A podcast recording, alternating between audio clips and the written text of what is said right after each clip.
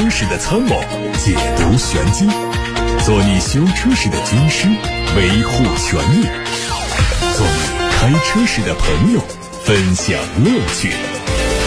调频九二七，傍晚六点半，董涛说车，只和车友在一起。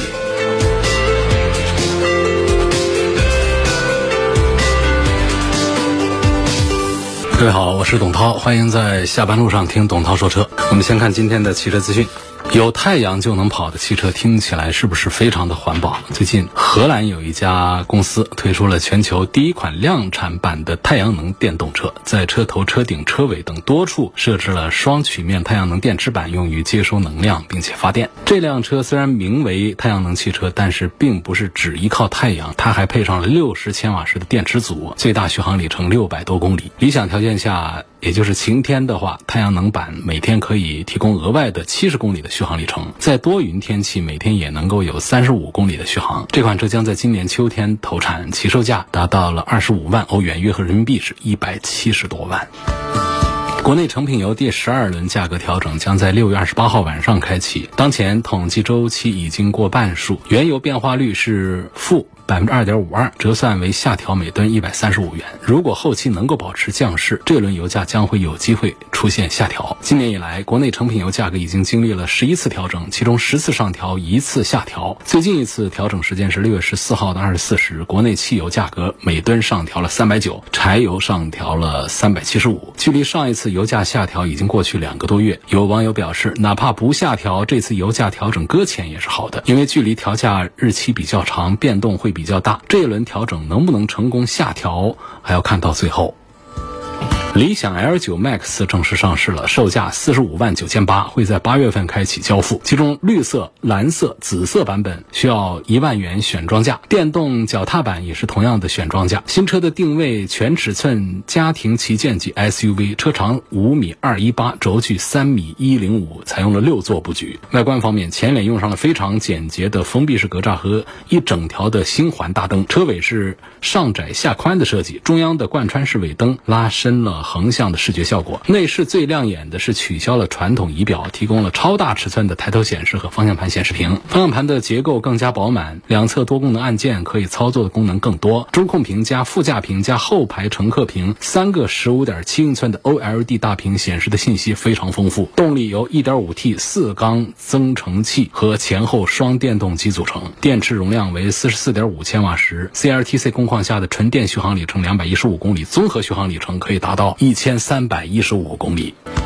国产的宝马 X5L 上市之后，凭借它加长的轴距和更加豪华的内饰，还有略微降低的价格，获得了一部分消费者的认可。但是，仍然有部分消费者还在等待进口的宝马 X5。进口版 X5 预计会在今年年底或者是明年年初正式发布。从海外媒体拍到了一组中期改款的宝马 X5 M60i 车型的谍照看，前脸和现款没有太大的区别，将会对下方的格栅和保险杠造型做调整，尾部还是双边双。双出的排气，但是 LED 尾灯组有了一些优化。内饰最大的变化是全新的悬浮式液晶仪表，加上全新的液晶中控一体式曲面屏，电子换挡机构也改成了全新的薄片式。内饰相比现款要豪华很多。新款路虎揽胜已经上市，售价区间是一百四十二万八到两百四十九万八。这次上市的二零二三款主要是新增了盛世版和创世加长版。盛世版是标准轴距，车长五米零五二，轴距两米九九七。作为全系的入门车型，还是提供了车内空气净化系统 Pro、高清流媒体内后视镜和全景车身影像系统、二十强调节的前排座椅和后排座椅加热等配置。创世加长版提供了新的外观套件，还有打孔真皮座椅、后排娱乐系统带。照照明功能的迎宾踏板，新增的盛世版车型呢，进一步拉低了全新揽胜的购车门槛，会成为全系走量车型。而创世加长版是弥补了上下两款车型过大的价格差距。广汽本田全新的电动车品牌。ENP 旗下第一款产品极派一也上市了，四款车型的补贴后价格十七万五到二十一万八。外观上，细长的头灯和封闭式的中网形成一体化设计，搭配中间可以点亮的 H logo，整体看起来简洁干净。车尾的风格也很简约，LED 灯组是贯穿的设计。车内配上了十点二五英寸的全液晶仪表和十五点二英寸的竖置中控屏，内置了三点零版本的智导互联，中控台取消了大量的物理按键。CLTC 工况下的续航里程分别是四百二十公里和五百一十公里。小鹏 G9 会在今年的三季度上市，四季度交付。它的定位是中大型的 SUV，会成为小鹏汽车旗下的旗舰，同时也支持4.0版本的智能辅助驾驶系统，首款量产车。基于3.0电子电气架构打造的小鹏 G9，毫无疑问展示出了小鹏汽车当前最新的智能科技，尤其是它的4.0版本的智能辅助系统，可以达到目前的相当高的一个水准，还有最大可以达到480千瓦的充电功率，这都是小鹏 G9 的核心竞争力。期待上市之后能够给消费者一个很惊喜的价格。大众全新的迈特威 T7 的国内实拍图在网上出现，新车已经抵达了天津港。考虑到这个车在海外市场的售价区间约合人民币三十二到四十三万元，从平行进口车型的角度来看，最终落地价估计是接近五十万，在销售层面呢，并不具备很大的优势，所以猜测应该是官方进口引进。这个车的长度是五米一七三，轴距三米一二四，车身的尺寸比别克 GL 八要更大。动力有 1.5T、2.0T 和 1.4T 的插混，分别匹配的是六速手动挡、七速双离合和六速的双离合变速器。部分车型还提供了四驱。吉利官方发布了最新的电气化战略，并且展示了吉利品牌、领克品牌、几何品牌、极客品牌和瑞兰品牌下一步的电气化战略以及在核心技术方面的规划。从目前的销量数据看，吉利新能源已经成为吉利汽车的稳定增长点。在今年下半年，吉利品牌还会推出续航里程超过两百公里的超级电混。在纯电动领域，吉利汽车集团以几何和极客品牌兵分两路，其中极客品牌主攻高端智能电动市场，未来三年陆续会推六款新车。到二零二五年，领克全系产品都会搭载领克智能电混技术，实现全系产品电动化，混动加纯电，换电加甲醇。吉利新能源的电气化布局已经初见成效。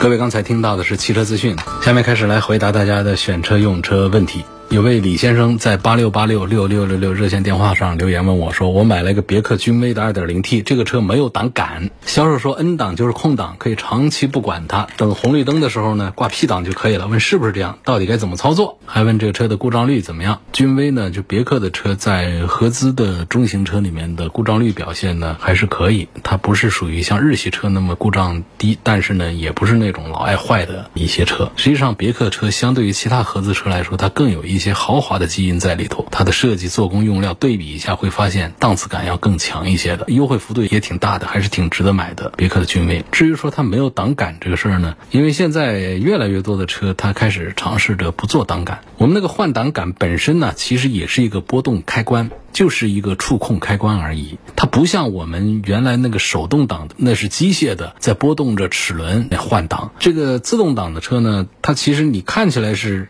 档杆在前后左右，实际上底下就涉及到的是触控开关。那么把它改成按键式的开关，这是很简单的一件事情，无非是把换挡杆把它拿掉，底下搞几个开关就可以了。甚至你把它移到触控屏上去，用触控式的方式来换挡也是可以的。那么这个当中呢，常见的几个档位还是跟我们的拨杆一样的，有停车的 P 档，有前进的 D 档，有倒车的 R 档，还有一个空档 N 档。那么这个销售人员告诉这位李先生说，那个 N 档是空档，可以长期不管它。我觉得这个说法呢不大严谨。空档我们在检修的时候，比方说要试这个测试这个发动机啊，我们在 P 档在 N 档的时候用一下。其实，在等红绿灯的时候，如果说是长时间的停顿的话呢，这跟我们的拨杆式的是一样的，把它切到 N 档上去，甚至于把它挂到 P 档上去，这个都是有必要的。你长期的在 D 档上踩着刹车的话呢，它尽管这个时候电电控部分它其实做了一些切断，但是变速箱是在一个背离的状态，这是个传统的变速箱嘛。所以在等长时间的红绿灯，比方说我们在队伍的前面的时候，意味着你这一趟红绿灯你等的时间要长一些，你把它按到 P 档上去，按到 N 档上去踩着刹车，这都是可以的。那么在队尾的时候，估计这个红绿灯马上就通行了，我们就在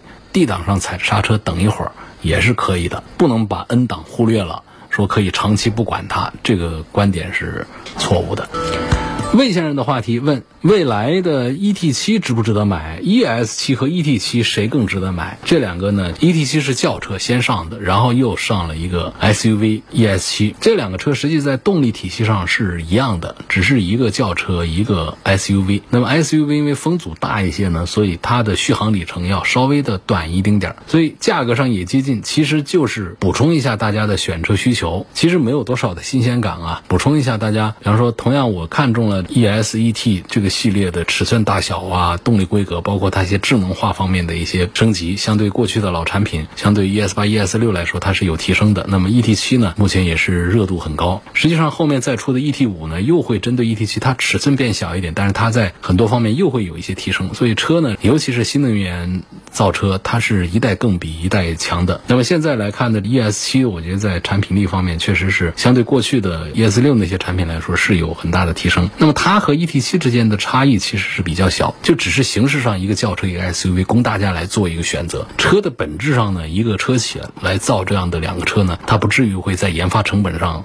有大量的浪费，做出一个完全不同的一个 ES 七出来，其实区别并不是太大的。所以这个轿车还是 SUV 的这个选择问题，我们想好 SUV 呢，可能在很多人看来呢，开起来视野会比较好一些。但实际上，我总是有一个观点，就是同样品牌、同样价位下的轿车，要比 S U V 的性价比表现是要好一点的。我看到下面有一个问题，问丰田的卡罗拉，他说啊，我的车最近一年呢油耗特别高，一直降不下来，驾驶习惯没问题，路况也不堵车，到 4S 店去检查很多次也查不出原因来，4S 店也承认油耗是高了，就是查不出毛病。卡罗拉目前十个油，首先我想说这一点啊，其实丰田的车呢也并不是在省油上见长，因为丰田的发动机啊。包括它的插混，这都是引以为傲的成熟技术。它的发动机是比较成熟，并不代表他们的发动机动力体系都是属于节油型的啊。丰田的车这方面，它跟本田的比，在节油表现方面其实并没有什么优势，这是第一。但是呢，你这个卡罗拉，我不知道你是什么排量的，是一点五的自然吸气的呢，还是一点二 T 的？但不管是哪一个呢，你十个油啊，而且是不堵车的这种情况下，我觉得是高了一点。高的原因呢，四 S 店也查不出来。你这问我，我就通过这么一描述，我就告诉你，肯定是哪哪问题，这个就不现实。但是呢，从理论上讲呢，几个方面都可能成为原因。比方说火花塞的一个问题，比方说电池的问题。你别说电池跟这有什么关系？我又不是双擎，又不是什么汽车电池，为车上所有的电子配件提供电力，保证汽车的正常运行。如果电池出了问题的话呢，电池就需要不断的充电，这其实也会增加汽车的油耗的。当然也不至于说增加到十个。还有活性炭的问题，那活性炭罐它防止这个油漆浪费这方面呢，它有作用。它吸收这个蒸发的油气，但是如果它出了问题的话，汽车也会出现你踩油门要更多来增加油耗的这个问题。还有氧传感器，它控制这个踩下油门时候的喷油量，如果它被积碳覆盖或者中毒的话，也会导致喷油量不稳定，导致油耗增加。有个朋友说，二十岁的女孩代步车有什么推荐的？那就是买那种特别小巧玲珑可爱的啊，预算是多少没有写。如果说我们在自主品牌里面考虑一个的话呢，其实可以看一看欧拉推出的特别卡通的车子。然后如果是看合资品牌的话呢，像这个宝马的一系啊，或者说看进口车的话呢。现在有奔驰的进口的 CLA 啊，这也是二十几万的车，都可以看一看。如果说预算更高的话，那就不好讲了。比方说像百把万、大几十万的预算的话，像保时捷的看呐，保时捷的小跑啊，这都是大几十万可以买到的。所以这还是得有一个预算告诉我呀。适合二十岁女孩开的车倒是挺多，主要还是从颜值的角度来考虑，那种小巧玲珑可爱的、卡通的、很萌宠的那种外观的这样的车子，目前还是很有一些的。说女孩刚刚上班，想买台代步车，预算在十万块钱左右，有什么推荐的？Polo、飞度这样的呢，都可以啊。飞度也是十万左右的一个精品小车，然后口碑啊各方面都非常的不错。Polo 也是这个价位重要的一个选项。混动版的艾力绅和奥德赛怎么选？本田的混动还是值得看、值得买的，又省油又还有很不错的提速性能。它没有像丰田的车一贯的只做节油，它没有把动力性能当做一个重要的点来做。那么本田的混合动力呢，在动力性能方面是有兼顾的。奥德赛和艾力绅呢，其实是一样一个车，但是呢，艾力绅它不像奥德赛那样做低配为主，它会看起来价格贵一点，跟奥德赛同价位的配置它是一致的，也不存在说是谁比谁更适合。就从这个家用为主的角度来讲呢。选奥德赛的车主会多过于爱迪生。还有希望能够介绍一下购置税减半政策，这个在本周一的节目当中做过重点的解读，可以通过董涛说车的微信公众号去找一找。标致五零八 L 怎么样？标致的就现在在这个价位上来考虑的话，意义不是特别的大了，中规中矩的一个产品了。其实呢，电台定制版的凡尔赛为什么不看一看呢？这起码是比较年轻、比较潮的一个外观和内饰这方面。起码在街上，它的颜值方面比五零八相对讲呢，还是呃有过人之处。然后在其他方面呢，都是一样。但是它的底盘调教方面呢，凡尔赛会做得更加的舒适一些。你可以到电台门前来看一看电台定制版的凡尔赛，配置上有不同，像普通版本没有的东西，在电台定制版上是有，包括备胎啊这些东西都有，还有真皮座椅啊、抬头显示啊等等这样的一些区隔。另外还有 FM 标啊等等，关注一下电台定制版的凡尔赛。奇瑞瑞虎五 X 故障率高不高？